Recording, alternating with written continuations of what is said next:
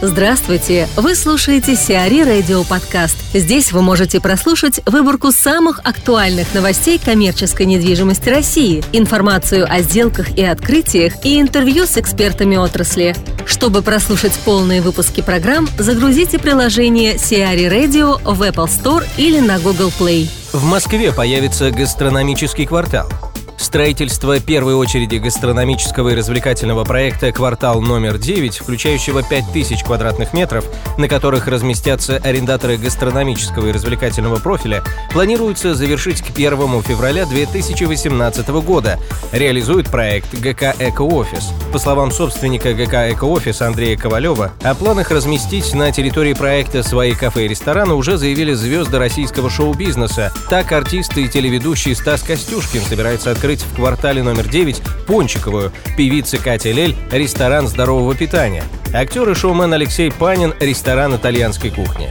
Всего в первой очереди будет работать более 110 кафе и ресторанов различных национальных кухонь. Квартал номер 9 разместится в 50 метрах от пересадочного узла МЦК бульвара Рокоссовского. В 200 метрах от площадки находится одноименная станция метро. Даниил Лоренс, архитектор и партнер ДНК АГ, рассказывает о том, как дать новую жизнь объектам долгостроя. Продолжение слушайте завтра. Долгострои, они, в принципе, такая вещь, которая возникает обычно при смене владельцев, э, там, изменении экономической ситуации, или там у владельца какие-то проблемы возникают финансовые, да вот, или там э, строительства и так далее. Для владельцев, в принципе, проблемы э, связаны, ну, во-первых, с убытками, там, э, связанные с поддержанием объекта, его консервация, его поддержка в каком-то состоянии, чтобы он не разрушался. Угу. Там постоянные налоговые какие-то выплаты, может быть, э, и не получение прибыли просто потому, что не, не, получ, не получился объект.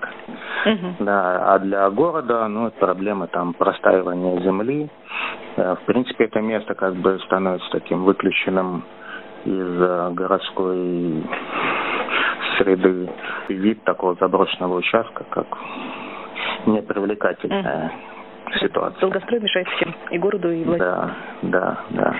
Ну, известный пример в Москве, это вот высотка на Оружейном было в свое время, ну, сейчас она завершилась, но достаточно долго была таким местом заброшенным, неиспользуемым, непонятным. Угу. Вот, Ховринская больница, ну, там принято решение о сносе здание «Кристалл» на юго-западе, вот эта стекляшка, которая угу. уже не один десяток лет, по-моему. Да-да-да. Вот, в Зарядье тоже в свое время была проблема. Тоже участок в центре земли просто был выключен напрочь. Можно перейти как бы к конкретному объекту, которым, над которым мы работали. Давайте. Примерно нам интересно. Вот, был конкурсный а, проект. Это комплексное пересечение Дмитровского шоссе и МКАДа. Это для Атланта-М там э, в 2006 году э, начато строительство как дилерный, дилерский автомобильный центр. Угу. Вот. Но к восьмому году ситуация изменилась, и дилерский этот центр автомобильный, он стал уже нерентабельным, поскольку сократились продажи автомобилей сильно, и он уже... Не актуален. И в этом году был проведен, ну там не один конкурс проводился, вот в этот. И в этом году был конкурс, на котором мы участвовали на новую идею, на новую функциональную как бы задачу, функциональное наполнение.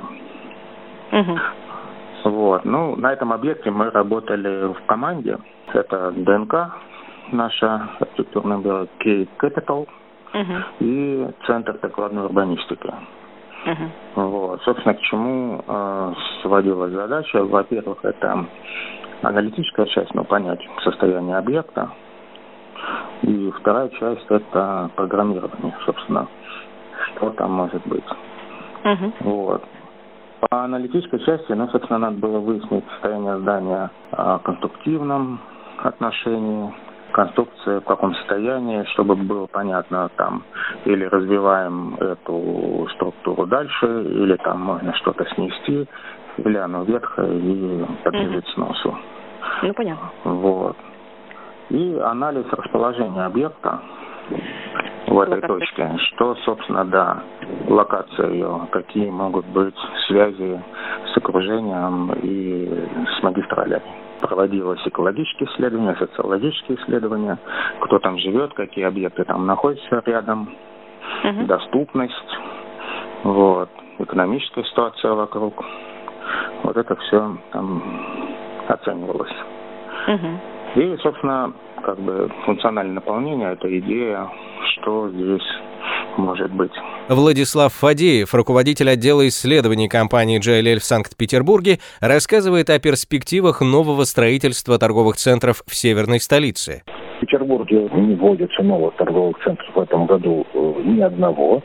Да и на следующий год тоже, собственно, только один торговый центр будет введен из, из качественных объектов. Ну, это тоже некоторый такой знак, но связано это с тем, что насыщенность торговыми центрами Петербурга она достаточно высока, это 425 квадратных метров на тысячу жителей.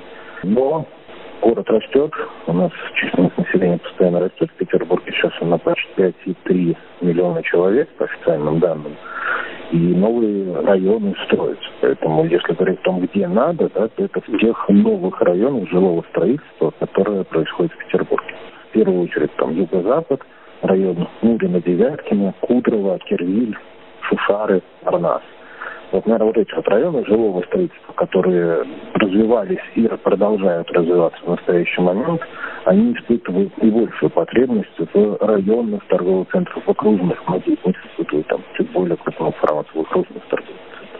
Если говорить, наверное, о крупных проектах, вот вы спросили вот, про какие-то крупные то здесь ситуация сложнее с точки зрения с районами ну, многие районы, ну, очень обеспечены. Там Приморские районы, Московские, там обеспечены на уровне тысячи квадратных метров, чуть ниже. На тысячу жителей по одному квадратному метру торговых центрах на одного жителя.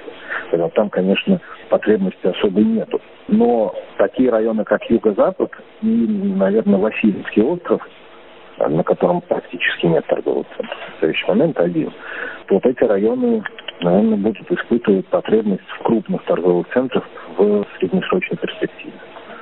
Ну, надо отметить при этом, что на юго-западе строится третья мега в Петербурге. Она, конечно, не скоро еще появится, но уже проект начался.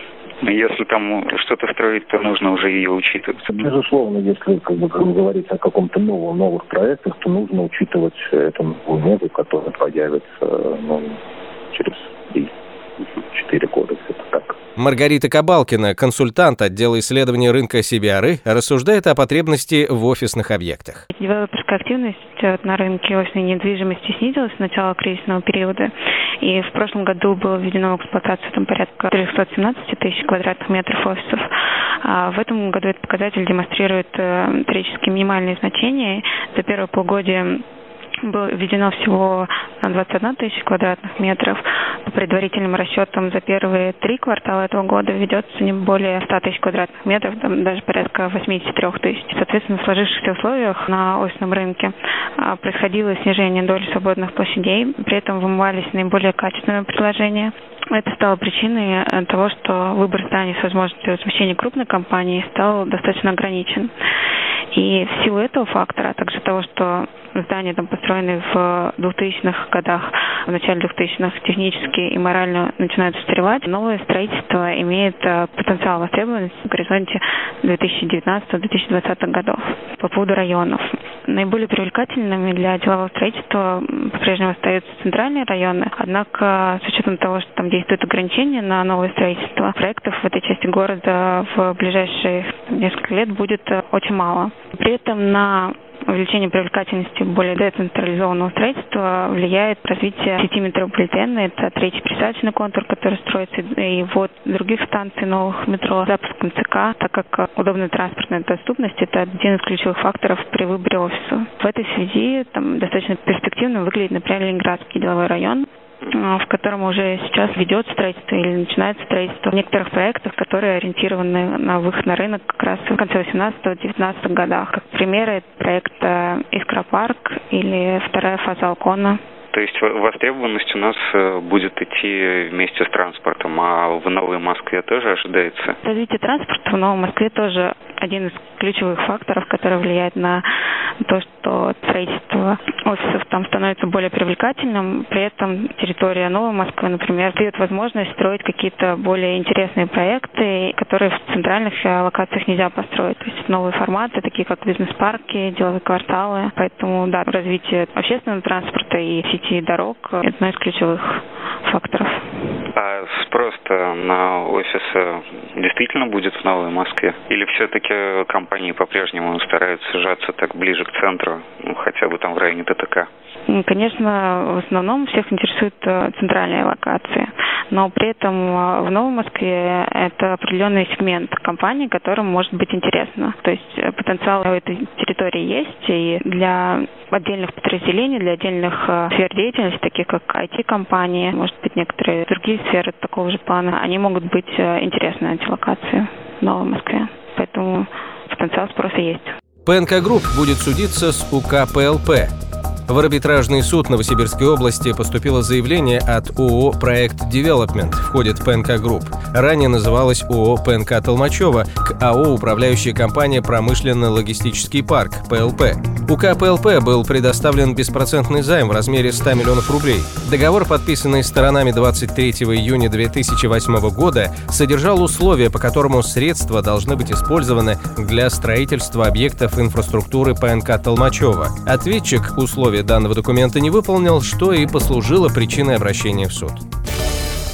Сиари Радио. Эксклюзивные рубрики «За и против», «Ноу-хау», «Ремейк», «Новые форматы». Слушайте в полных выпусках программ в приложении Сиари Radio. Приложение доступно в Apple Store и на Google Play. Более подробная информация на сайте siari.ru radio.